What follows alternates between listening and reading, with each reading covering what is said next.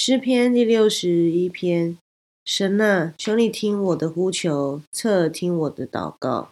我心里发昏的时候，我要从地极求告你，求你领我到那比我更高的磐石，因为你做过我的避难所，做过我的坚固台，脱离仇敌。我要永远住在你的帐幕里，我要投靠在你翅膀下的隐秘处。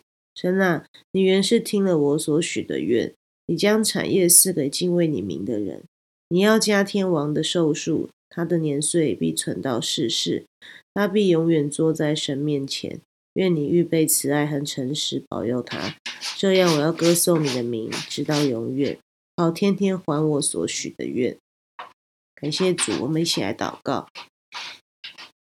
我们在天上的福，愿人都尊你的名为圣。愿你的国降临，愿你的旨意行在地上，如同行在天上。我们日用的饮食，你赐给我们，免我们的债，如同我们免人的债。不叫我们遇见试探，叫我们脱离凶恶。因为国度、权柄、荣耀，全是你的，直到永远。阿门。